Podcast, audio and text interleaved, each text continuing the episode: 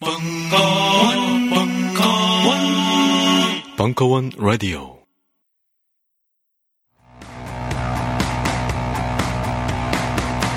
(2013년) 벙커원 북페스티벌 이것이 진짜 도서전이다. 제2회 인문사회과 출판사들이 엄선한 책들의 향연 그리고 대한민국 대표 석학들의 2박 3일 릴레이 특강 강수돌, 김수행, 이정우, 김동춘, 오광남, 김희준, 정태현, 사회, 경제, 역사, 철학, 과학, 종교. 각 분야의 대가들이 여러분을 만나러 옵니다. 청춘이 묻고 석학이 답하고 출판사가 북돋는. 이것이 진짜 도서전이다. 제2회. 2013년 10월 11일 금요일부터 13일 일요일까지. 자세한 내용은 벙커원 홈페이지를 참고하세요.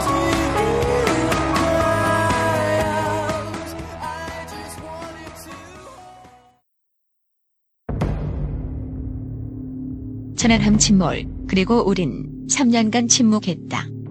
제14회 전주국제영화제 최고 화제작 천안함 프로젝트 보고 싶어도 보기 힘든 대국민 썰전 다큐 그래서 준비했습니다. 천안함 프로젝트 정기 상영회 10월 한 달간 매주 월요일 저녁 8시 벙커원에서 진행됩니다. 자세한 내용은 벙커원 홈페이지에서 확인하세요.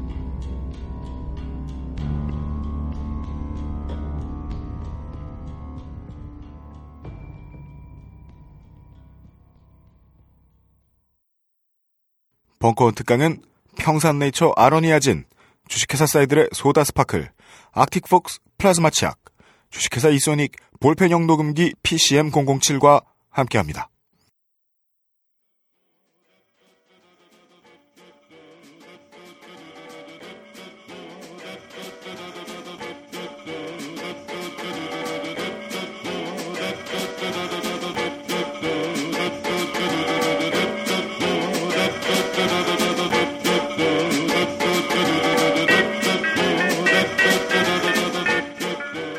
강신주의 다상담 출간 기념 북 콘서트 나도 상담 하고 싶다.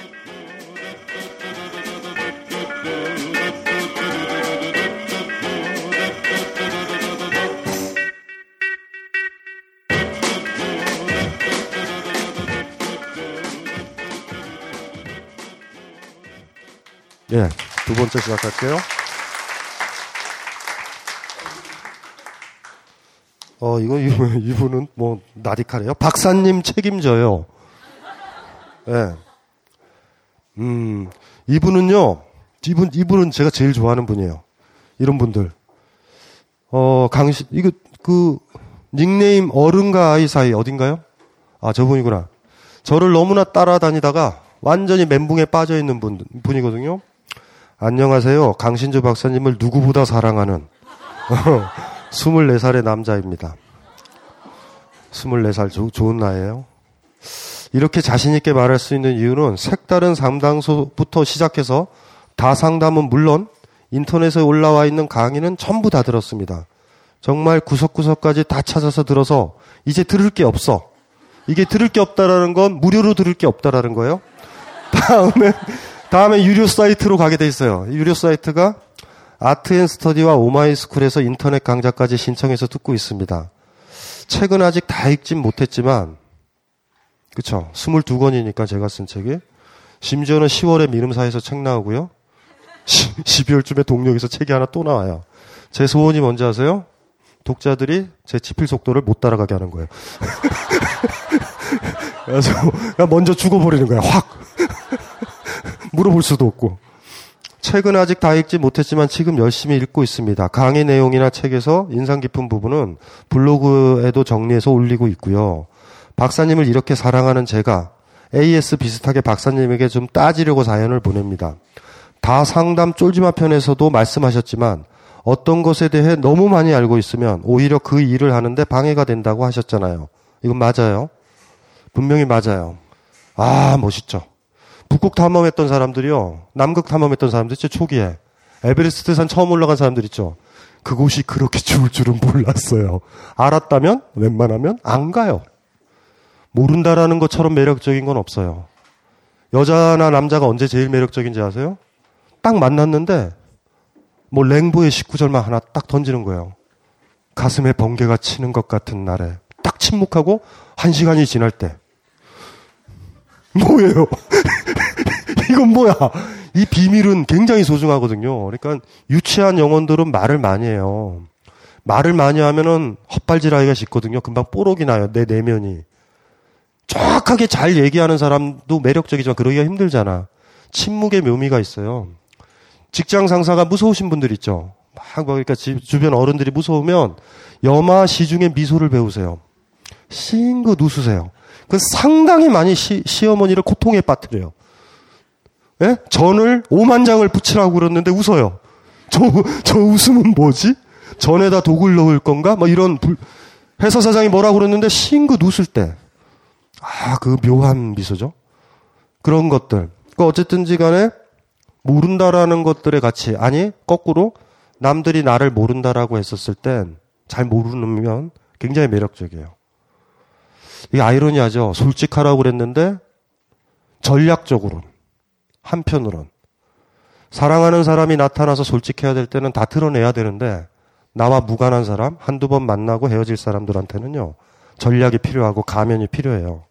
그걸 혼동에 빠뜨리더라고. 저한테 얘기 많이 나오거든요. 선생님은 매사에 정직하라고 그랬잖아요. 정직하면 돼요, 매사에. 굉장히 위대한 영혼이에요, 진짜, 그럼. 근데 그렇게 위대해지기는 힘들어요. 그러니까 그건 나눠야 돼요. 진짜 외롭지 않으려면 정직하게 나를 얘기해야 되죠. 그 사람들 앞에는 정직해야 돼요. 반면 나랑 무관한 놈들 있죠. 나 이해해서 좀 있으면 떠나. 정직할 필요 없어요. 대충 월급 받고 충성하는 제스처를 잘 취해서 월급을 받고 쿨하게 나가면 되지. 그리고 뭐 그런 그런 거를 이제 일상적으로는 그 기준을 잘 지켜야 돼요. 일상에서 잘 사는 방법은 뭐냐면요. 가면을 제때 잘 쓰기.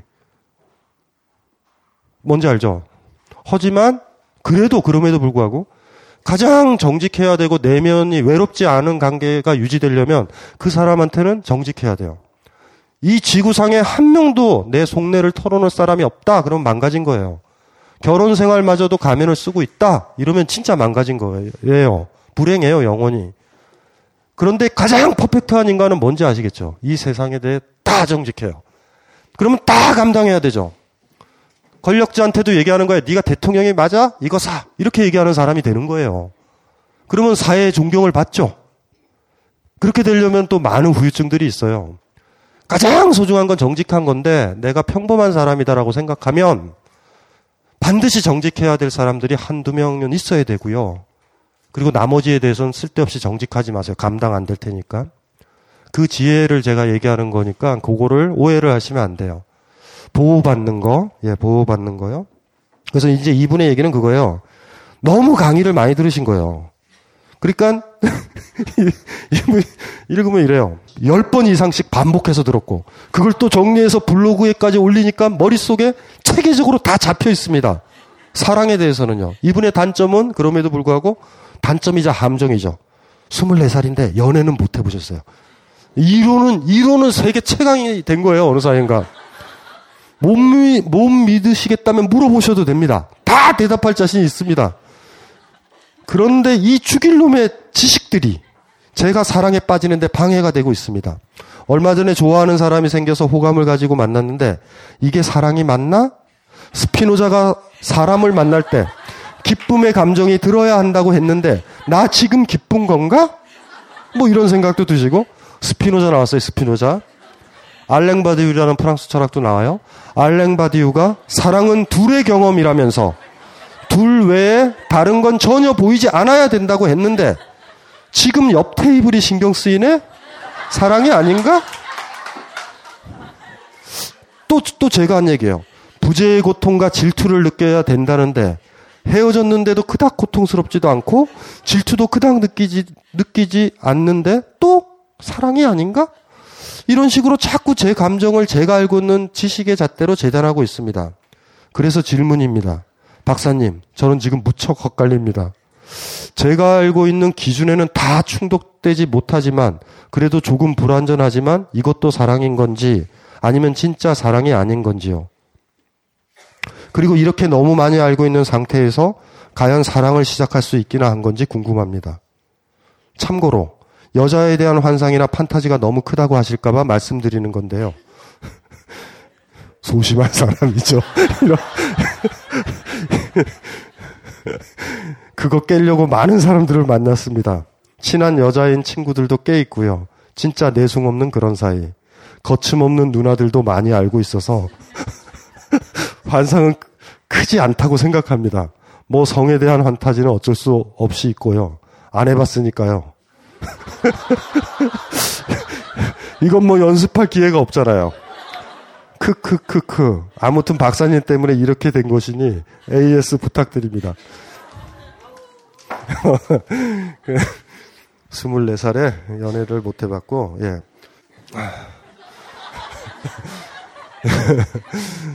예, 이거 보세요. 스피노자랑 알랭바드 얘기가 맞아요, 다. 제가 했던 얘기가 맞거든요.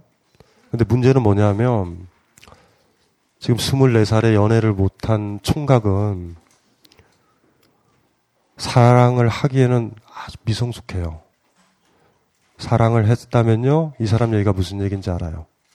이 사람 얘기를 잘 안다 그래서 사랑을 잘하는 건 아니에요. 꼬맹이가 게테의 베르트르의 슬픔을 읽어요? 요약할 수 있죠? 걔가 사랑을 알아요? 아니죠. 시간이 한참 지나서 30, 40, 50이 됐을 때 아주 아프게 알았을 때 알아요. 그러니까 지금 이 이야기들은요, 검열의 수단이 아니라요, 본인이 사랑에 빠지면 이 이야기들이 밀려 들어와요, 이렇게. 아, 그랬구나. 근데 지금 악용하는 거예요. 지금 검열을 해. 어, 이거 뭔가? 뭔가? 이러고 있어요. 지금 문제가 뭔지 아시겠죠? 네. 어, 끝났다. 어, 이 깜짝이야. 예. 네. 하실 얘기 있어요? 그럼 이 생각을 안 할 수는 없, 없게 지금 돼버렸는데, 어떻게 저는 지금 해야 되는지 잘 모르겠어요. 지금 이 생각을 지울 수가 없다면, 가장 좋은 거는요, 스님이 되거나, 지적으로 영민하신 거예요. 저희 어려운 내용인데 이걸 정리하고 계시거든요. 대학원에 가셔서 철학을 공부한다든가, 뭐 이런 것들이 필요하죠. 뭐 그렇게 하면은 못 지우시겠죠? 그 많은 생각에. 그러면 저랑 비슷하게 사시면 되는데요. 친구들 상담을 해주세요. 연애에 대해서. 너 질투의 감정이 드니? 사랑, 안 들어? 사랑 아니야. 그대로 하면 돼요. 아이, 아이들은 진짜 연애를 한 친구들 알아요. 애가 많이 해봤나 보다. 근데 지금 중요한 건 이건 검열의 수단이 아니에요. 검열의 수단이 아니고, 나중에, 나중에 진짜 사랑과 연애를 하잖아요. 그 사랑을 본인에 맞게 성숙하게 제대로 하면 이 얘기들이 이해가 되는 거예요. 그러니까 지금 아무리 어떤 꼬맹이가요, 개태의 작품을 읽어도 떠들어요. 내용 다 알아. 떠드는 것 같죠. 이해하는 것 같아요? 안 그렇다고요. 이해 안 해요. 못 해요. 다른 차원이에요, 그거는. 그러니까 우리가 위대한 고전들이나 책을 왜 읽어야 되는지 아세요? 그거는요, 100리터 정도를 담는 그릇 같은 거예요. 큰 작품일수록. 내가 10리터 정도만 들어갔었을 때 다 안 보여요. 그러니까 쓰레기 같은 책의 특징은 뭔지 아세요? 옛날에 너무나 좋았던 책인데 10년 만에 읽어보니 말도 안 되는 책들 있죠. 이미 그 그릇에서 벗어나신 거예요, 여러분들은. 근데 고전이라는 거의 파괴력은요. 아무리 이렇게 해더라도 내가 언제 이걸 다 채워? 이런 느낌이 드는 책들이 있어요. 게테의 베르테르의 슬픔 사랑과 관련돼서는 읽어보셔야 돼요. 그리고 베르테르가 느꼈었던 그 많은 고뇌들 있죠? 그 고뇌들이 공감이 강하게 오면 올수록 진짜 사랑에 빠지신 거예요. 그래서 게테가 위대한 거죠. 근데 상황은 다르죠. 그 당시에 사랑과 프로포즈 하는 방식과 지금은 달라요. 디테일에 속으실 필요는 없죠. 어차피 주어진 조건에서 사람들은 사랑을 하고 목숨을 걸고요. 그렇게 하니까 별 문제는 없거든요. 이거를 지금 지적인 단계죠. 그러니까 바로 이제 실습을 하시려고 그래요. 이거를 가지고서. 스피노자 얘기는 이렇게 얘기했고 바디우는 이렇게 했고 어떤 철학자는 얘기했고 심지어 강신주는 이렇게 얘기한다라는 그 많은 얘기는 똑같은 얘기예요. 사실. 그러니까 어, 이러잖아요 지금 이때는 스피노자에 맞춰 보니까 어, 스피노자 맞는데 바디우는 안 된 것 같고 뭐 이러 이러시죠. 그러니까 잘 못 잡으시는 거예요 지금. 요 얘기가 동일한 사랑이란 현상을 보는 이렇게 보거나 이렇게 보거나 이렇게 보는 모습에 불과해요. 근데 지금 본인들은 헷갈리는 거예요. 이 입체를 경험한 적이 없어서. 다 같은 얘기다라는 느낌에 이르러야 돼요. 그러니까 지금 중요한 거는 뭐 지금 일단은 막 이런 개념들이 머릿속에 들어와 있다라고 그러니 그러니까 이분의 이분은 아시죠? 그러니까 이분은 어떤 사람이냐면요. 이런 이런 분이에요. 산에 올라가는 거죠. 설악산에 올라가는 거예요. 설악산에 올라갈 때 오만 등산책을 다 했고요. 등산 루트에 채는 덱을 다 해서 요약을 다 했는데 산에 딱 올라가 보니까 힘들어.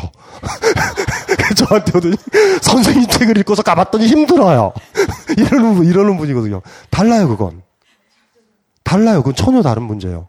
그런데 진짜로 산에 딱 올라가시면 그 등산가가 썼었던 그 책이 맞다라는 거 알아요. 나랑 경험은 좀 다르지만 왜 그렇게 썼는지 알아요. 그러니까 지금 필요한 건 24살이잖아요. 어떤 사랑이든지 간에 가장 솔직하게. 뭐가 문제인지 아시겠죠? 어떻게 해서 방법은 없어요. 가장 원초적인 거 다 떠나서요. 굿과 배드라는 말을 많이 써요. 니체나 스피노자가 굿과 배드. 굿과 배드라는 표현은 굉장히 소중한 거예요. 좋다. good, bad. 이거에 굉장히 민감하게 날을 세워서 보셔야 돼요. 나쁜데 견디죠. 에이, 계속해서 좋을 거야, 좋을 거야. 한참 하다 보면 또 좋기도 하다? 적응이 돼요. 또 잔소리도 또 적응이 된다? 그러니까 이거에 민감하셔야 돼요. 이 섬세함을 갖춰야 돼요. 이 good이면 good을 딱 정확하게 난 지금 기분이 좋아라고 해요. 근데 기분이 좋은 관계에 있고 좋은 사람과 만났어요. 그럼 그걸 지키려고 그래야 돼요. 나쁘다 그러면은 나쁜 거예요. good과 bad가 우리 인간이 할 수 있는 유일한 방법이에요. 이건 다른 사람이 보면 악하다고 그러지 않을까? 개소리예요. 아까 우리 앞에 상담했을 때 이혼이요? good이지 않아요, 본인한텐. 나한테는. good인가요? 아니면 저항인가요? 그러니까 이혼이라는 결정도 good이어야 돼요. good, good, 내지는 bad를 피하는 거여야 돼요. 나쁜 걸 피하는 거여야 돼요. 진짜 그거에 집중하면 이혼을 말려도 해요. 이건 좋은 거예요. 이게 흐릿한 사람들은요, 남의 가치평가를 들어요. 남들은 어떻게 볼까라고. 진짜 좋으냐, 그, 국가 배드가 옛날에는 없었죠. 여러분이 좋다고 그러면 어머니가 싫어했고, 선생들이 싫어했던 거 많았잖아요. 그러니까 굿이 망각되고 없어지고요. 그쵸? 이건 해야만 돼. 뭐 이런 것들만 하고 이러죠. 근데 이제 성숙해지셨으면 내 감정들의 라인을 잘 따라야 돼요. 원초적으로 얘기할까요? 산에 올라가다가 두 가지 갈림길이 나와요. 한쪽을 가야 돼요. 어떻게 가세요? 저는요, 그때 가만히 서서 코를 킁킁거려요. 여기가 좋다. 전 그것만 믿어요. 다시 그 순간이 와도 그 냄새를 맡으면 그곳으로 갈 곳으로. 저희가 좋을 거야? 이런 생각 하지 않아요. 우리 머리는 항상 우리를 속이거든요. 우리의 감각은 현재에 살아있는데 머리는요, 세뇌된 게 너무 많아요, 우리가. 어정쩡한 평가. 나는 그게 좋은데 스스로 안 하는 나 자신을 발견할 때 있죠. 예를 들면 다이어트 하시는 분 다이어트 해요? 음식 절제하죠. 음식을 절제하는 이유가 뭐예요? 마이크 줘요. 저쪽에 음식을 저왜 절제하세요? 음식을 먹으면 살이 찌니까. 살찌는 게 어때서요? 그 기준이 뭔데요? 음식 좋아하시죠? 그렇죠. 근데 왜 안 먹어요? 예? 그렇죠. 타인의 시선이에요. 그래서 안 먹기 시작하면 무슨 문제가 바로 벌어지는지 아세요? 결여의 느낌이 들어서 계속 먹고 싶다? 걸신이 된다? 그냥 먹으면 돼요. 문제가 거기에서 생기는 거예요. good인데 하지 못해요. bad인데 피하지를 못해. 이러면서 여러분 삶이 행복하는 걸 어떻게 기대해요? 기대하지 못하지. 다이어트 하지 마세요. 누구 좋으라고 해요? 하지 마요, 하지 마요. good인 행동을 하세요, good. 그래서 살을 뺄 때는 이런 거예요. 이, 이, 걸어갈 거나 운동할 때 배드해. 이러면 살 빼세요. 이, 그쵸? 내, 내 중심으로 빼야 되고, 내 중심으로 살쪄야 되는 거야. 이거부터 조금씩 어른서부터는 어렸을 때는 누가 정해주잖아요. 내 굿이 뭐가 중요해요. 난 잠자고 싶은데 잠 못 자게 하잖아요. 뭐 이런 거잖아요. 이제는 됐잖아. 이제 어른 됐잖아. 어른이세요? 이제는 어머니가 아니라 사회로 늘었죠. CEO로 늘었죠. 권력자로 늘었을 뿐이잖아요. 확장만 됐잖아. 언제? 언제 여러분들의 굿을 굿이라고 외쳐요? 아, 좋다. 이런 얘기를. 그거부터 이제 감각적으로 찾아 나가는 거예요. 그래서 아가씨를 딱 만나면 냄새가 좋은 거예요. 이럴 수도 있어요. 아, 목소리가 좋네. 이럴 수가 있어요. 간념적으로 생각하지 마세요. 섹스도 간념일 수 있어요. 안 해본 사람은. 판타지고. 왜냐면 모든 판타지는 머릿속에만 있으니까. 좋다, 냄새. 그거부터 출발합시다. 조금씩. 우리의 감각을 믿어요. 왜냐하면 감각은 여러분만이 가지니까. 나는 그게 좋아요. 이러면 되는 거야. 그거부터 조금씩 조금씩 확장해서요. 나의 good, 나의 bad를 확장하는 거예요. 그러면 그게 확고하게 내 걸로 되면 그때부터 당당해져요. 아, 싫어. 거기는 안 갈래. 나 싫어. 에이, 그 작곡가는 안, 안 들어. 공짜표라도 안 가. 이렇게 될 수 있는 거예요, 자기가. 아니까. 안 그러면 어떻게 돼요? 이 교향곡은 들어줘야 돼. 예당 가보세요. 우리 조금 있으면 사이먼 네트로 오는데 옛날에 그 아바도가 베를린 필 데리고 왔을 때 40만 원이거든요. 40만 원이라고. 거기 딱 들어가면 저는 물론 공짜표로 들어가요. 이렇게 대충 해서 문화부 기자를 등쳐가지고 이렇게 해가지고 표 좀 주세요. 이래가지고 어떻게 어떻게 들어가는데 거기 들어가 보면요 귀족들이 많이 와요. 막 벤츠랑 뭐 람보르기니 막 그런 게 쫙 있죠. 이들 교향곡들 교향곡 볼 때 전 주변을 가끔 이렇게 보는데요. 졸음과 싸우고 있어요. 자면은 돈 내고 무식하다는 소리를 듣는 그 묘한 긴장에 들어가거든요. 아바도의 그 베토벤 연주는 굉장히 강렬하거든요. 그래서 가끔 가다 보면 참 불쌍해요. 끝나고 나면 막간에 그들은 살아나요, 눈이. 김 사장 오셨어. 이런 식의 분위기야. 돌아오면서, 아예 병신 새끼들. 제가 더 행복해요, 그때는. 저는요, 어떤 어떤 게 나쁘면요, 거기서 나와요, 그냥. 여러분들은 이러죠. 영화가 나빠도 끝까지 보고 나오면서 욕하죠. 저는 5분만 보면 알아요. 이건 영화가 개판으로 가는구나. 그럼 나와가지고 사실은 커피 한 잔 마시는 게 더 나아요. 우리한테 시간이 얼마나 소중한데. 내 시간 내가 관리해야죠. 행복해야 되니까 나는. 그래서 1차적으로 국가 배드라는 거를 머릿속에 넣어놓으셔서 만드셔야 돼요, 많이. 여자와의 관계에서도 그거부터 구축을 하셔서 경험을 쌓아야 돼요, 계속. 그러면 거꾸로 나중에 제가 강연 때 했었던 그 모든 이야기들이 무슨 이야기인지 그게 말뿐만이 아니라 그게 겉으로 비어 있는 어떤 그릇 같은 모양이 아니라 내용이 꽉 차 있는 이야기들이라는 거. 그리고 이렇게 저한테 얘기할 거예요. 선생님, 바디오처럼 표현하면 헷갈려요. 저는 이렇게 표현하고 싶어요. 라고 얘기해요. 무슨 말인지 알죠? 이제 그렇게 될 거예요. 감각을 믿으세요. 아셨죠? 아, 뭔가 요번, 요번 상담은 뭔가 우아하게 끝난 것 같은데.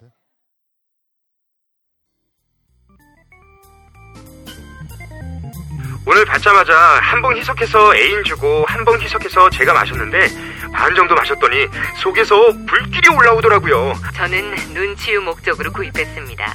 보름간 시음한 결과 눈이 상당히 좋아진 듯합니다. 몸 안에 정화 작용이 일어난다는 느낌 그리고 자율신경계가 강화된다는 느낌을 받습니다. 숙취가 없어졌습니다. 그리고 아침마다 화장실 사용 시간이 훨씬 짧아졌습니다. 한 방에 쏙 이라는 느낌? 이상은 평산네이처 아로니아진에 대한 딴지일보 회원분들의 후기였습니다. 평산네이처 아로니아 진 40% 특별 할인 오직 딴지 마켓에서만 독점으로 진행됩니다. 딴지 마켓에서 가장 많이 팔린 휴대와 퀴트 상품 최강의 가성비 나노 금칠소리 초강력 효능의 플라즈마 치약과 함께 돌아왔습니다. 그냥 치약이 아닙니다. 시린이와 잇몸 질환에 탁월한 효능이 있는 나노 플라즈마 치약을 이번에도 역시 오직 딴지 마켓에서만 은하계 최저가로 판매합니다.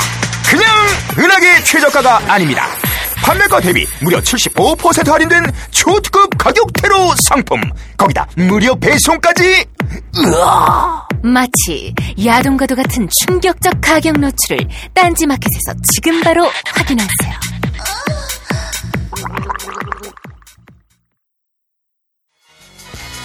다이어트, 피부 미용, 변비 해소, 두피 관리.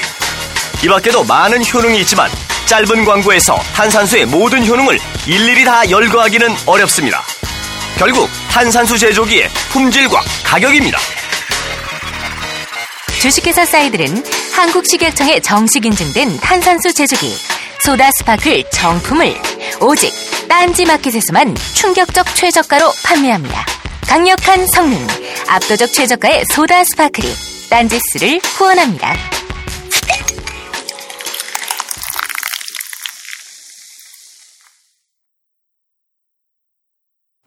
딴지마켓의 은하계 최저가 시리즈 제5탄 주식회사 이소닉의 PCM007 4기가 내장 볼펜형 녹음기 정품이 마침내 딴지마켓에 입점했습니다. SBS 신사의 품격.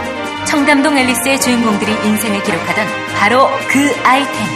딴지일보 죽지 않는 돌고래 기자가 즐겨 사용했던 바로 그 잠입 취재 장비. 최첨단 리니어 PCM 원음 무손실 녹음 방식을 적용한 최상의 선명 음질. 소리가 들릴 때만 녹음할 수 있는 초정밀 감지 기능과 4GB USB 메모리 기능, MP3 재생 기능까지 이 모든 기능이 탑재된 볼펜형 녹음기를 압도적 최저가에 딴지마켓에서 만나보실 수 있습니다. 생활의 기록이 필요할 때, 소리의 블랙박스가 필요할 때, 녹음기 전문기업 주식회사 이선익의 PCM007 볼펜형 녹음기를 추천합니다. 여름바다님? 아, 오셨구나. 대신 오셨죠?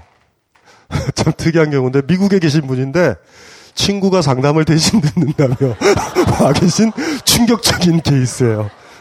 아유, 모르겠어요. 76년생이고, 부록의 나이를 바라보고 있는 한 유부녀입니다. 지금까지 살아온 제 인생이 그렇게 굴곡이 있는 인생은 아니었습니다. 적당히 공부하고 적당히 일하고 적당히 사랑하고 그렇게 평탄하게 살아왔습니다. 어, 몇몇 분들은 이걸 부러워하죠. 적당히 공부도 못 해봤고 공부 힘들었고 일하는 것도 힘들고 적당히 사랑이 어디 있어요.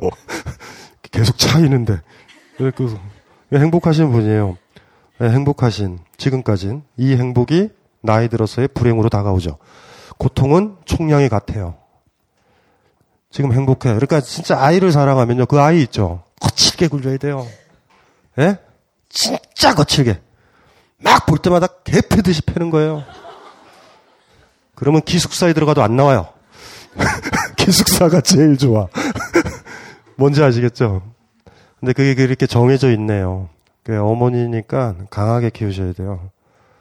경험 많이 하게. 그래야 그렇게 고통이 엄마가 보는 앞에서 아이가 엄청 고통스럽잖아요. 그 엄마가 AS를 해줄 수 있잖아요. 그러면 엄마가 죽고 나서 아이한테 고통은 적어요. 그렇게 키워야 되는데 우리는 지금 너무 아이를 약하게 키우죠. 그렇죠. 고통이 안 오게 안 오게 하면 나중에 폭발해요. 폭발해. 그 여기서 이분도 사실 그런 거예요. 예. 물론 매 순간순간이 평온했다고 말할 수는 없지만 남들에게 내가 일이 미친 듯이 힘든 역경을 거치며 살아왔노라고 이야기할 만한 것은 이야기할 만한 것은 없는 것 같습니다. 저는 미국 시민권자와 결혼을 하게 되어 한국에 있던 안정적인 직장을 두고 제가 그동안 함께 했던 인간관계들, 이루었던 것들, 이루었던 것들 다 두고 미국에 이주하여 산 지 1년이 되었어요. 이것이 최근에 내린 가장 큰 어려운 결정이었죠.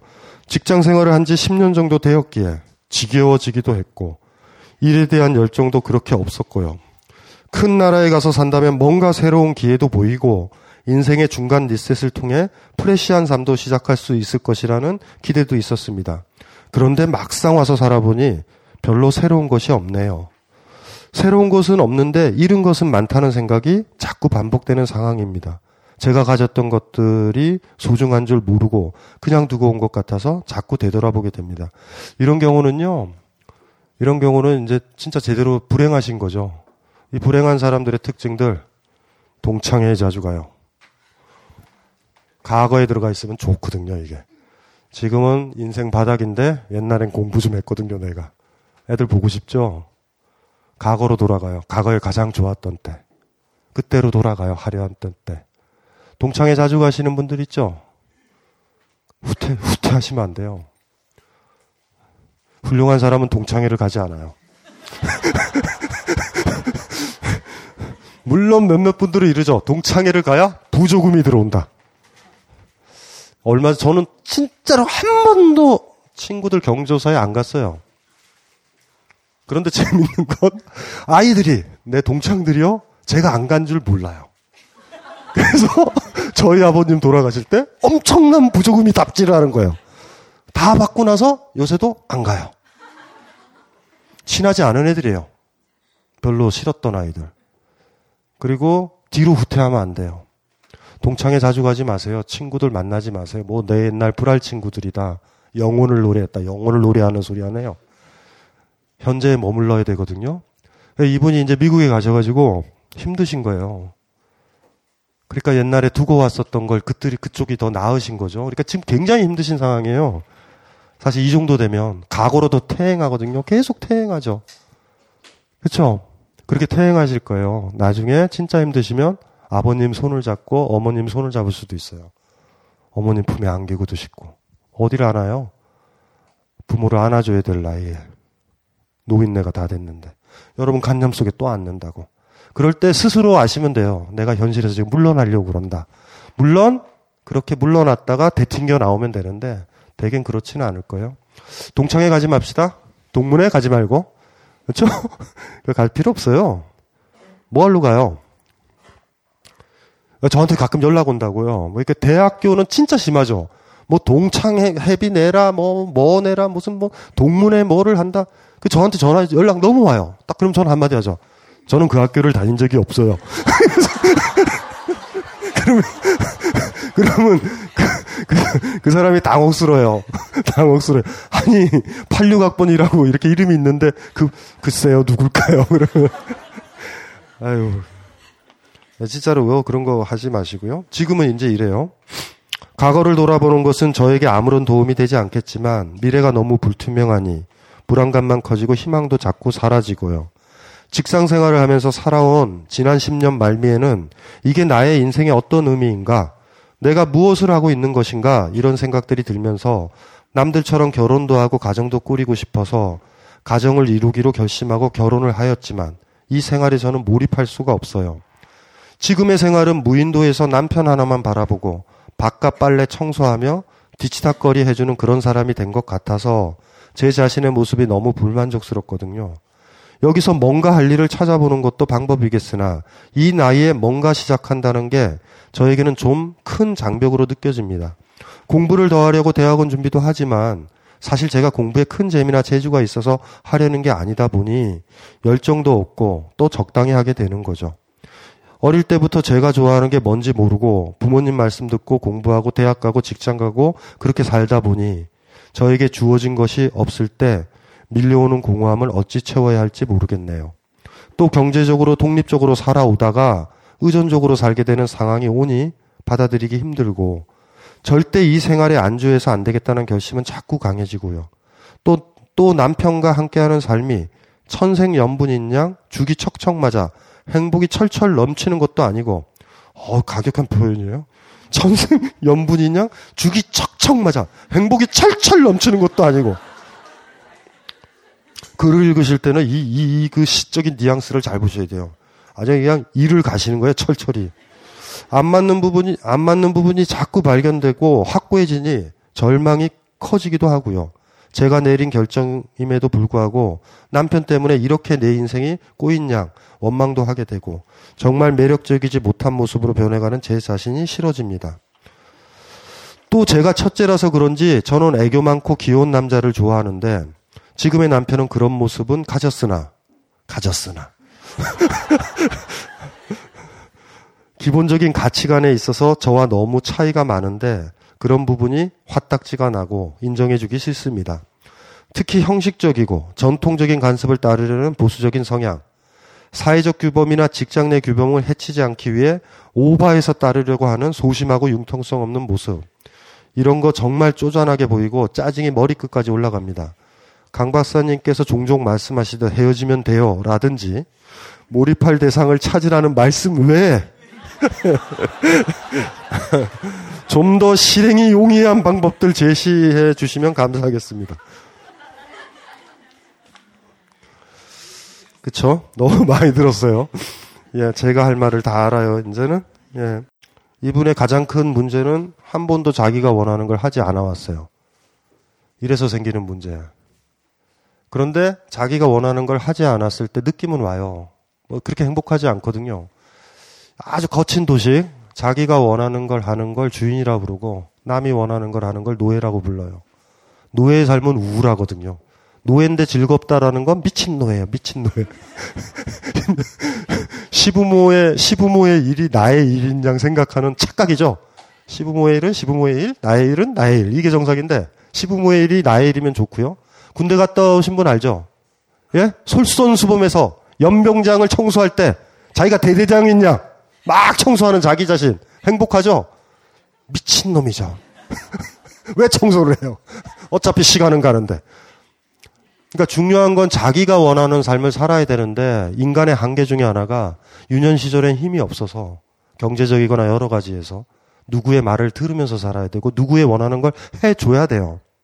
근데 문제는 이게 지속되면 나이가 들어도 똑같다라는 거야. 이분 자체는 어떤 어떤 가도기에 지금 있는 거예요. 그래서 자기가 원하는 게 뭔지 모르겠다란 토로. 당연히 이분한테 몰입할 걸 찾아드릴 수도 없어요. 몰입할 게 어디 있어요? 제가 얘기하면 되나? 또, 또 제가 원하는 대로 또 사실 건가? 모르겠네요. 이거를 어떻게 찾아야 되는가 이런 거죠. 그리고 삶 자체도 그랬고요. 직감은 하신 거예요. 나이가 들면 직감은 있어요. 이건 아닌 거다. 그리고 미국으로 떠나셨을 때는 다 버리기로 하신 거예요. 스스로 어른이 되려고 하는 거예요. 정리, 인간관계를 정리한 거거든요. 근데 또 거기로 가니 막상 힘들어요. 막상 또 비슷해진 것 같고 힘들어. 그러니까 어쩌면 단절을 정확하게 지금 못한 상태에서 어정쩡하게 계시는 거거든요. 그래서 모르겠어요. 이런 식의 메커니즘이라면 뭐 지금 남편이랑 헤어진다고 그래서 그닥 나아질 것 같지는 않고 뭐 여러 가지 문제들이 막 떠오르네요. 자기가 원하지 않은 것들을 남들이 칭찬받는 대로 남들의 기대를 어긋나지 않은 정도에서 해왔던 사람들은 이 문제에 봉착을 해요. 이때부터 고통은 시작되고요. 이때 어떤 모색을 실패하면 해탈을 해버려요. 해탈이 뭔지 아세요? 자기의 욕망을 제거해요. 저 무념의 세계를 가는 거예요. 가는 배요, 가는 배요. 옛날에 노래 알죠? 예? 저기 떠나가는 배요. 거, 친 바다 외로이. 예? 그렇게 그냥 사는 거예요. 해탈하는 거예요. 다 용서하고 받아들이게 되는 거예요. 내 욕심이 없으면 되거든요. 근데 이러면 죽은 거거든요. 그래서 이제 그 다 이것도 겪으셨죠 일정 정도. 내가 원하는 거 찾으셨어요? 내가 원하는 걸 찾지를 않으면 이렇게 돼요. 근데 어느 사이엔가 나는 너무 나이가 조금씩 성장하고요. 주변 사람들이 자꾸 나한테 물어보게 될 때가 와요. 당신은 어른이니? 네가 원하는 게 뭐냐고. 그 프레스가 와요. 76년생이거든요. 나이가 어떻게 되겠어요? 76년생이면. 여자 나이 38은 40을 앞두고 있어요. 남자는 한테는 중요한 게 아닌데 여자들은요. 29, 39은 거의 거의 거의 건드리면 안 돼요. 술도 마시면 안 돼. 네, 눈물 터지면 장난 아니에요. 장난 아니에요. 숫자에 왜 이렇게 연연하는지. 39. 또, 49. 우리 어머님도 장난 아니었어요. 69세가 됐었을 때. 조금 이따, 조금 이따 다가와요. 79세가. 아, 힘들어 죽겠어. 구자를 다 없애고 싶어요. 진짜 여자들 보면. 마흔이란 나이가 다가오는 거예요. 이 마흔이란 나이는 왜 중요한지 아세요? 삶을 바꿀 마지막 기회 같은 거예요. 마흔은. 마흔의 나이는요. 그래서 그 위대한 철학자 공자가 40의 나이를 부록이라고 그러잖아요. 왜 부록이에요? 유혹받지 않는다죠. 그럼 거꾸로 읽으면 40은 유혹받는 시기예요. 그러니 노력해서 흔들리지 말라라고 부록이라고 그랬다고. 공자의 그 순서는요, 다 노력해서 되는 거거든요. 40이 마지막 기회예요, 여러분들. 직장 온 길 마지막 기회. 이혼할 마지막 기회. 모든 게 마지막 기회예요. 40 넘으면 힘들어져요. 여러 직장 옮기 직장 옮기는 게 아니라 직장에서 잘리거나 이래요, 그때는. 40이 마지막이거든요. 여행 갈 때 40에 못 가면요. 50도 못 가요, 그다음부턴. 마지막 나이니 40이거든요. 그 옛날에도 그래서 40을 부록의 나이라고 해서 유혹받지 말라고 그랬는데 저는 거꾸로 보죠. 40이 유혹의 시기다. 삶의 한 정점에 사실 이른 거예요. 과도하게 세상에 쫄았지만 40의 나이가 세상에 대해서 쫄른 거는 다른 사람이 납득을 안 할 거예요, 여러분들한테. 자식이 크죠? 엄마는 왜 이렇게 굽신거려? 이렇게 얘기해요. 어? 나는 가정의 평화를 위해서 굽신거렸는데가 아니에요, 아이 눈에는. 어른인데 엄마는 왜 이렇게 지나치게 굽신거리고 징징거려? 이렇게 하는 아이의 나이가 오는 거죠. 다 흔들려요. 나는 사람들이 원하는 대로 살아왔는데요. 이제는 나한테 요구를 해요. 당신은 어른 아니냐고. 어른 되기 싫은 건데. 이렇게 또 밀려나가는 거예요, 또 자꾸. 그러니까 쓰지 못한 자기가 원하는 사람들의 확고한 입장을 못 세우고 내가 원하는 걸 하는 걸 주인이라고 그랬죠. 주인으로의 삶을 못 사는데 40의 나이를요, 겉으로 보면 주인이라고 생각해요. 그래서 여러분, 만약에 40대인 분들은 아실 거예요. 자식들이요, 부모한테 실망하는 나이에요. 커서 알아요. 아버지는 뭐예요? 나랑 놀기로 해놓고선 부장님이 부르면 나가요. 미안하다, 얘야. 이러고 나가고. 남편분도 불쌍하죠? 사회에 대해서 그렇잖아요. 굽신굽신하고 맞춰주는 거예요. 비슷한 나이 또래라면. 그 모습으로 또 될까 또 무서운 거예요. 이 부인은 자기 모습도. 마지막 기회 같은 거죠. 마지막. 이걸 어떤 식으로 해결해야 될까? 방법은 없어요. 자기가 좋아하는 걸 찾는 것밖에 없는데 자기가 좋아하는 걸 찾는 거는요. 시험을 해야 돼요. 그러니까 지금까지는 이게 맛있다라고 해서 먹은 거거든요. 이제는 그게 아니라 어떻게 하는 건지 알죠. 자기가 먹어봐야 되는 나이에요. 그거는 20대, 30대 때 안 했기 때문에 지금 하셔야 된다고 꼭 전해주셔야 돼요. 지치지 말고요. 자기 프리즘이나 간념에 들어와 있던 게 다 남의 생각이기 때문에 안 먹겠다 이러지 말고요. 이렇게 얘기해 줘야 돼요.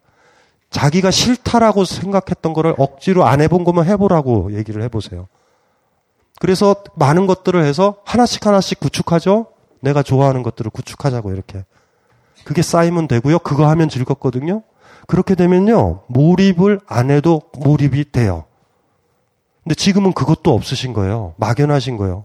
그러니까 과거로도 돌아오시려고 그러고 친구 옛날 관계도 돌아오시고 대학원 공부도 아니시잖아요. 다 아닌 거예요. 기껏 선택한 게 공부다? 대학원? 아우 진부하다. 대학교 때 공부 잘했으니까. 그거 되면 또 교수님한테 칭찬받으려고요. 또 매너리즘에 그게 그대로 있는 거예요. 그래서 작은 것부터 하시라고 그래요. 리스트업을 작성하는 것도 도움이 되죠. 생각하는 거 말고요. 내가 이건 좋은 거야, 이건 나쁜 거야 말고요. 진짜 해보기. 진짜 해봐서 하나씩 하나씩 좋은 거에 리스트업을 작성하셔서 충분히 38의 나이에 맞게 최소한 30대 초반 정도에 건강하게 살았던 사람이면 아는 거 있죠. 난 이게 좋아. 이건 싫어. 이거를 진짜 국가 배드죠. 하나씩 하나씩 축적을 하시는 방법밖에 없고요. 바로는 안 되세요. 38이죠? 1년 정도의 집요한 노력이면 윤곽은 보여요. 제가 봤었을 땐.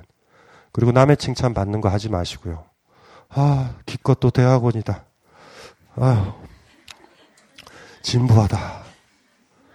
여러분들도 나중에요, 힘들면 방통대라도 가실 거예요. 옛 추억. 리포트 쓰고 싶지 않으세요? 아직도 그런 싫어요? A 플러스 받고 싶잖아, A 플러스.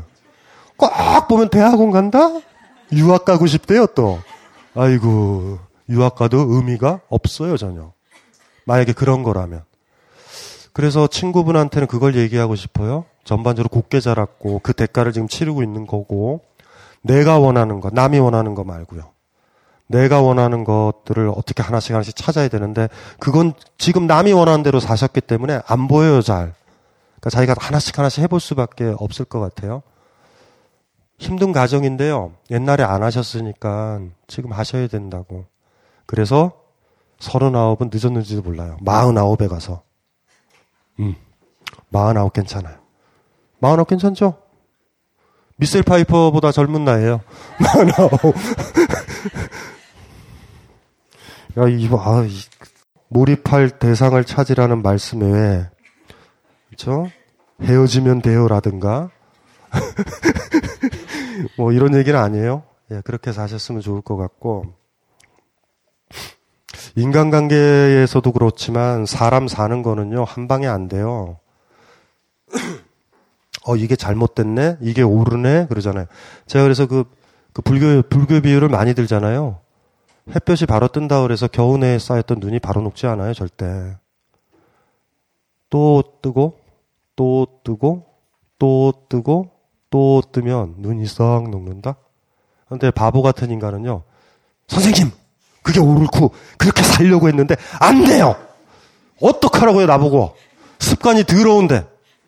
10년 동안 쌓인 습관을 제거하려면 10년은 최소한 필요한 거예요. 근데 그렇게까지는 안 걸려요. 걱정하지 마세요. 20년 쌓였어요? 1년 정도면 없어져요. 집요하게 태양을 강력하게 띄워야 돼요. 그래야 조금씩 조금씩 변하거든요. 그 친구분한테 그 얘기도 전해주세요.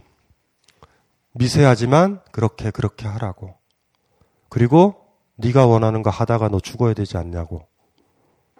남이 원하는 것만 하다가 너 살다가 죽을래. 네가 원하는 거. 근데 네가 원하는 걸 찾으려면 어, 강신주도 그렇게 얘기했지만 내 생각에도 네가 해봐야지 아는 거 아니니? 남의 얘기 듣고 영화 보는 게 아니라 내가 보고 평가하기. 헛발질도 많이 해요. 그러면 에이씨 그 평론가가 맞네. 뭐 이럴 수도 있어요. 하지만 그쵸 남의 평론가 얘기 듣고 베스트셀러면 사, 사시죠. 이게 남루하죠. 아, 이 세상에 얼마나 쪽팔려요. 나는 다른 사람과 취향이 달라. 나는 나야. 이런 생각이면 베스트셀러를 안 봐야 되는데, 우린 거꾸로 돼요. 이거 안 봐주면 하루키는 읽어줘야 된다. 이번 하루키 책 개판이잖아요. 재미도 없고. 아, 죄송해요. 하루키 좋아하시는 분들이 있는데. 저 하루키 좋아해요.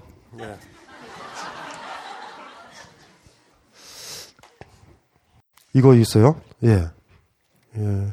하고 있을 때 그렇게 행복하지 않은 일인데 그만두고 나면 다시 돌아보게 되는 일 올인해야 할까요? 좀 복잡하죠? 하고 있을 때 그렇게 행복하지 않은 일이에요. 근데 그만두고 나면 괜히 그만둔 것 같네? 이러면서 하는 일들에 올인해야 되느냐? 이거 누구, 누구, 어떤 분이세요? 저렇게, 저렇게 잘생겼는데 이상한 생각을 하고 있네. 자, 이렇게 보면 이분은 농구예요. 농구 좋아 좋아했던 건 농구인데 부모님이 역시 아, 그 말은 맞다. 병약한 하드웨어 하드웨어와 부모님의 반대로 인해 농구는 키죠. 농구는 키예요. 다 필요 없어요. 키, 키, 키, 키 얼마예요, 키? 키. 네, 78이요. 78이요? 78 가지고 무슨 농구를 해요. 김승현도 78이에요. 예? 김승현도 78이에요. 김수영? 김승현이요. 김승현이 아니잖아요, 본인은. 무슨 소리 하는 거야, 저, 줘야, 마이크. 어쨌든, 원하는 거는 있었어요. 근데 지금 연극, 연기, 연기. 그래서 제가 그랬잖아요. 연기자 필이 나요. 잘생겼다니까요. 이거 칭찬이 칭찬. 일어나봐요. 전국에 나와요. 싫어? 아, 그 개야. 아, 빚쟁이 있다고요? 잠깐만. 그 쿠키는 다 먹었어요, 그래? 아, 들고 있구나. 쿠키 먹고 계세요? 말하지 말고. 저분은요, 지난번에 왔었어도 자기 상담해놓고요, 약간 미진했잖아요. 그럼 제가 이 상담하고 있으면 끼어들어요. 계속 말하면, 알았어요, 알았어. 죄송해요, 잘못해요. 좋아해요, 제가. 예, 뭐, 오해하지. 예, 그래. 우리 좋아하잖아요, 서로. 예. 이런 식으로 다시 안 만날 사람들은 잘 마무리를 하셔야 돼요. 무슨, 무슨 말인지 알죠? 예. 이렇게, 이렇게, 이렇게 사는 거예요, 인생은. 예, 오세요. 예. 무섭다, 이제. 그래서 연기를 하시는데요. 이 연기의 가장 큰 문제가 연극이겠죠? 그냥 그냥 드라마도 나오시나요? 아, 그죠. 영화. 그죠. 완전 하청이죠, 하청, 그죠? 얼마 전에 그 모래시계 감독 죽었잖아요. 사실 KBS 같은 데가 나쁜 방송국이에요. 그 우리가 시청료를 내는데, 그쵸? 그걸 하청업에 대해서 경쟁을 붙여가지고요. 그쪽에 이제 가장 싸게 올린 쪽을 그 수주를 주죠. 그럼 스타는 한두 명 뽑아야 되잖아요. 걔네한테 돈 주고 이렇게 이제 조연하시는 분들은 거의 돈 못 받죠, 시스템이. KBS가 아주 나쁜 방송이에요. 이게 명색이 공영방송인데. 어쨌든지 간에 힘들어요. 연기, 그, 딱 보면, 장동근 급, 급은 아닌 것 같고. 어떤 묘한 아쉬움이 남아요. 일반인 주고서, 일반인 중에서 상당히 잘생기셨는데, 그 모르겠어요. 어쨌든, 실패에 대한 두려움과 생계의 문제 때문에 거기에 올인을 해본 적은 없습니다. 물론 주변 사람들한테는 내가 하고 싶은 일이라고 얘기를 하면 주변 친구들은 극단에 들어가서 밑바닥 생활부터 해서 실력을 쌓는 게 맞지 않냐고 조언을 합니다. 이런 친구들은 대개 이걸 안 해본 사람들이 하는 거예요. 까먹지 마세요. 이거. 어, 이렇게 쉽게 못해요. 밑바닥 생활이요? 밑바닥에 가보셨어요? 밑바닥에 가면 밑바닥에 가면 사람들이 그러죠. 밑바닥서부터 올라와야 된다. 이렇게 얘기하죠. 밑바닥에 내려가면요 거기서 평생 살아요. 대개가 굉장히 조심해야 돼요.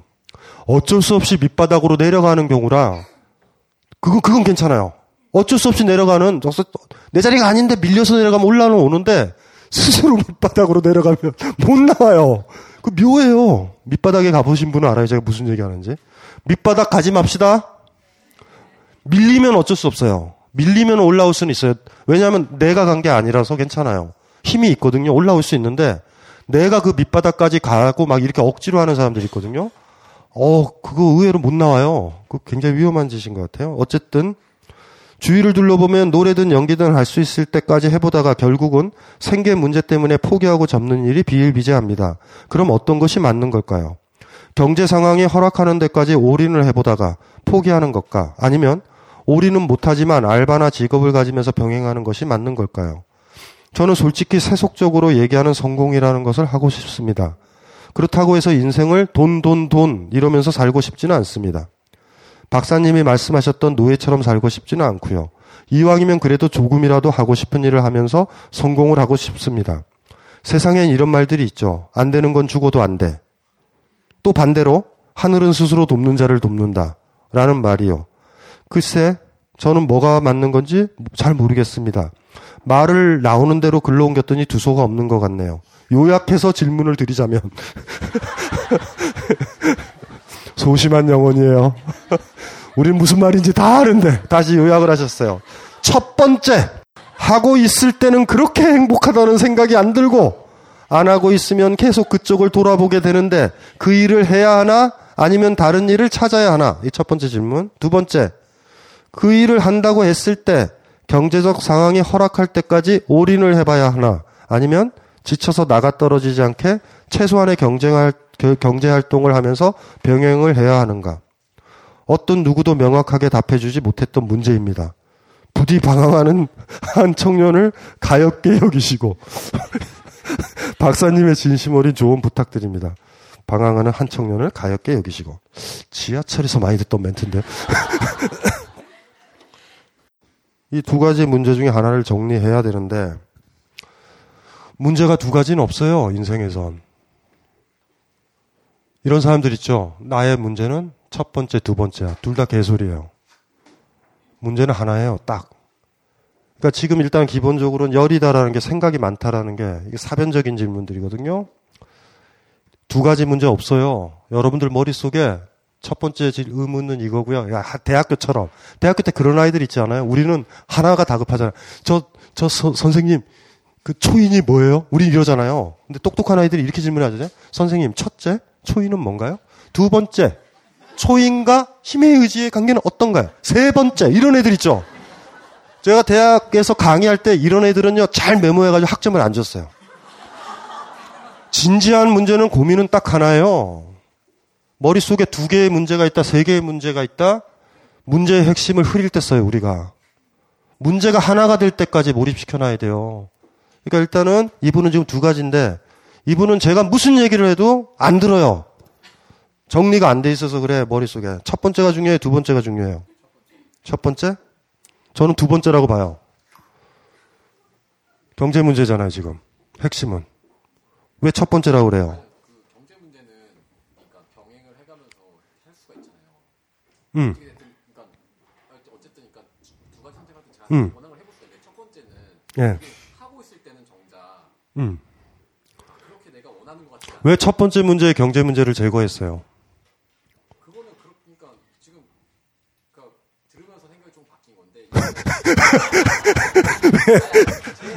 괜찮아, 괜찮아, 괜찮아. 나는 여린 사람들 좋아해요. 막 변하는 사람들 좋아해. 그래서, 그래서 어떻게 됐어요? 그래서, 그래서, 그래서. 신, 재밌다, 재밌다. 자, 자, 자, 자, 자, 자, 아무튼 본격적으로 해요. 예, 네, 그래서.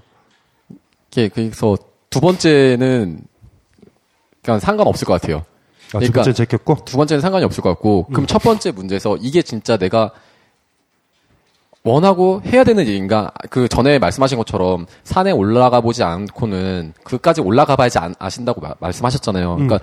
그러면은 그 그러니까 제가 이 사연을 쓸 때는 그 전이었거든요. 아, 그랬구나. 예. 그러니까 제가 얘기했잖아요. 자기가 원하는 것들 행복하다고 생각했던 거를 해야 돼요. 완성을 해야 돼요, 무조건. 완성을 해서 기쁨을 느끼든 환멸을 느끼든 느껴야 돼요. 이건 관념 속에서 결정이 되는 게 아니에요. 그러니까 어쩌면 이 질문을 던졌을 때 본인은요, 환멸의 예감도 있는 거야. 환멸의 예감이 있어서 빠져나오는데요. 빠져나오고 다음에 거기에 혹시 희열이 있을 수도 있다라는 느낌이 드는 거죠. 이걸 평생 물고 늘어져요. 이걸 끝내는 방법은 뭐예요? 해봐야 돼요. 제가 예전에 미양사 출가학교에 갔었을 때 어떤 공무원 지망생이 있었어요. 공무원이 뭔지 아시죠? 공무원, 대답을 안 해도 돼. 공무원을 누가 몰라. 아이, 진짜. 서비스업에 종사하면서 왜 그래요, 자꾸.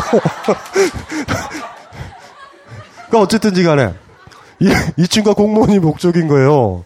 근데 공무원이 됐다라고 그러면 안정된 직장을 얘기하는 게 경제적으로.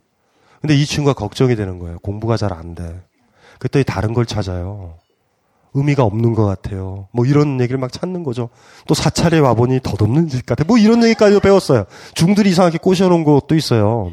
제가 출가학교가 한 10일 정도 되는데 애들이 제가 좀 빨리 갔었어야 되는데 그래야지 애들이 출가학교를 빨리 벗어나오는데 제가 중간쯤에 간 거서 애들이 중들이 너무 오염을 시켜놓은 거예요. 이상한 소리로. 애들이 머리를 깎이려고 그래요. 심지어 제가 동국대에서 애들을 다시 만났는데 그 중에 몇 명은 속아서 머리를 깎고 와서 더벅머리가 돼서 온 거예요. 그래서 제가 물어봤죠. 후회하지? 그랬더니 후회한대요. 애들이, 애들이 가벼워요, 의외로. 어쨌든. 그 친구가 비 오는 처막 끝에서 그랬어요. 그래서 제가 그랬죠. 너 공무원 해. 공무원 하고 그만둬. 싫으면. 평생 비겁하게 살아요. 무슨 말인지 알죠? 하고 버리셔야 돼요. 하고서. 무슨 말인지 이해되시죠? 그래야 진짜 버려요. 그래야 다시는 공무원을 안 봐요. 연기의 바닥을 보는 거예요. 근데 제가 거기다 썼던 것처럼요. 제가 안 해본 건 아니에요. 근데 그, 그 바닥이라는 게, 그 끝이라는 게, 그, 그러니까 꼭대기라는 게, 어디까지, 그러니까 산은 꼭대기가 있잖아요. 음. 그 올라가는 거는 어디까지 올라가야 되는 거예요? 그러니까. 그러니까 다 올라가 봐야 꼭대기예요. 거기까지. 산을 제대로 올라간 사람은요, 제대로 온몸으로 올라간 사람은요, 1000m 산이지만 500m가 끝이에요. 그러면 내려와요, 우리는. 착각하지 마세요. 그 끝은 본인이 정하는 거예요. 거기까지인 거예요. 거기까지. 그러니까 에베레스트 산 갔다 왔다가 해도 돼요. 그 앞에서. 어머, 그, 어머, 산소가 부족해요. 이러면 거기까지. 거기까지. 어렵지 않아요. 근데 몸이 건강해서 쭉쭉 올라간 사람과 그 5,000m지만 거기 올라간 사람의 수준은 같은 거예요. 그럼 본인이 알아요. 챙, 창피하지도 않아. 뭘 창피해요. 제대로 해봤으면. 그래서 만약에 두 번째 문제가 아니라면 첫 번째 문제라면요. 본인이 수도할 때가 있을 거예요. 그때까지 계속 가보는 거예요. 예, 네, 그렇게 해보셔야 돼요. 여러분들이 어떤 꿈을 꿔든 무엇을 하려고 그러든지 간에 무조건 그 생각 드는 건 저주 같은 거예요. 안 하게 되면 핑계할 거예요. 심포도 하시죠? 포도 못 따면 저건 시다. 쉬어야만 한다. 반드시 쉴 것이다. 이러다가 3단 논법도 만들어요. 모든 포도는 시다. 그러므로 먹는 건 병신이다. 이럴 때 철학자는 옆에서 물어보죠. 포도 먹어봤니 너? 포도는 쉬어요. 시다고 생각하는 거와 신 건 달라요. 그 간극을 아셔야 돼요. 아셨겠, 아시겠죠? 네. 요약하지 마세요. 질문을 요약하지 말고 두 가지면 안 돼요. 내가 너한테 하고 싶은 건 세 가지가 있어. 헛소리에 엄마로서의 자격 없다. 선생님으로 해서 한 방에 하나야. 그 문제로 끝나는 거예요. 무슨 말인지 아시겠죠? 그래서 스스로 문제가 떠올랐을 때 첫째 나는 이게 문제예요. 둘째 이게 문제, 셋째, 넷째 막 이렇게 나열하는 애들 있죠. 다 문제가 아니기 쉬워요. 핵심적인 건. 피하는 거예요. 피하는 거. 문제는 딱 하나야. 딱 문제가 하나가 됐었을 때요. 상담을 하든 스님을 만나든 그걸 돌파를 하든 그때 돌파가 돼요. 생각해봐. 산에서 내가 가야 될 길이 다섯 길이에요. 산 못 올라가요. 산은 언제 올라가요?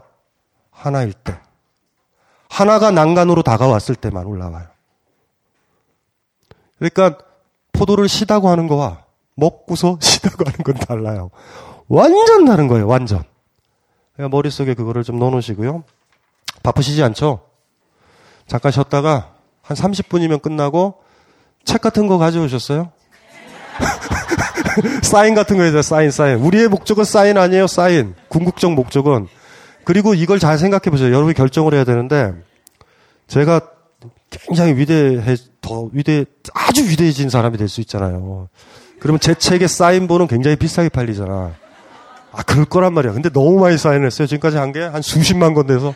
어쨌든, 어쨌든, 그럴 때 본인의 이름을 적으면요. 상품 가치가 현저히 떨어져요.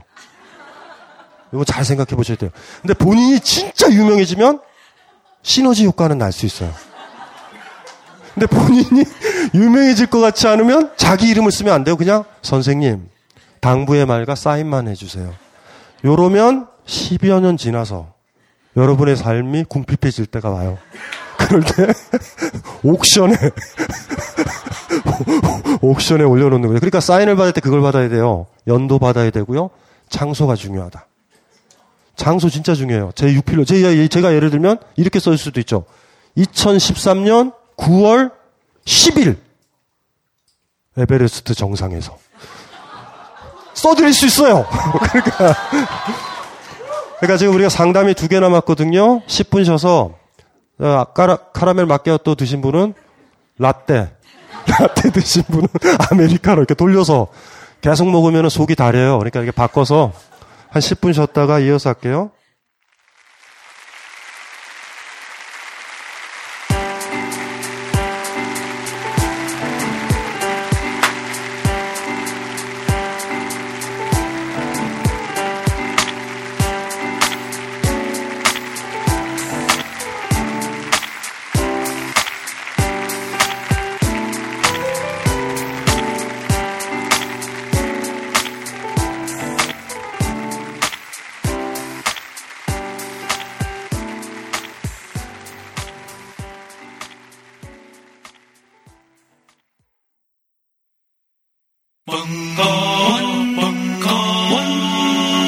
벙커